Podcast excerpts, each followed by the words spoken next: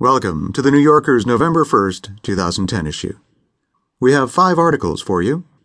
In the Talk of the Town, Ben McGrath writes about a poetry contest honoring Miami's newest star.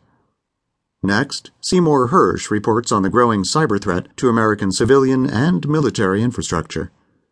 Then, Kelefa Sanneh writes about a cult favorite comedian who's pushing to become a mainstream star. And finally, David Remnick reviews Keith Richards' autobiography, The Tale of a Successful Life, Lived Hard. But first, it's this week's comment. In Recession Election, Hendrik Hertzberg writes about the midterm elections.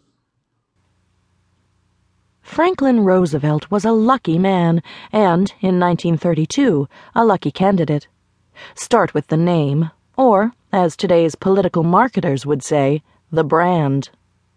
FDR's name paired that of the twinkly, kindly philosopher of the American Revolution, the uncle of his country, with that of his own distant cousin, the most popular and dynamic president of the still young 20th century, and the namesake of the teddy bear to boot. On top of that, FDR was born to wealth and position.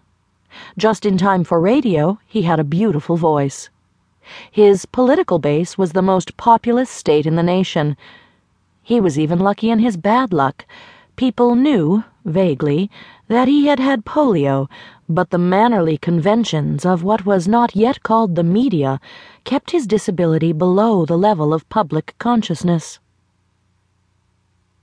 The current President of the United States is a lucky man, too, on the whole.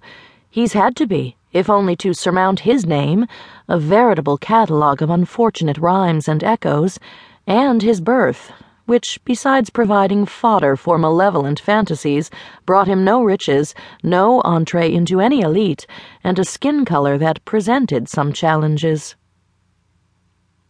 Barack Obama won the Democratic presidential nomination by dint of his own large talents, a superior strategy, and his opposition to the Iraq War. But his, and his party's, victory in the general election was mainly a function of public unhappiness with the record of the outgoing administration, culminating in the most serious crisis in the economy since the one that lifted Roosevelt to power. For both men, national economic disaster was electoral good fortune. But Obama's luck ran out almost as soon as the votes had been counted.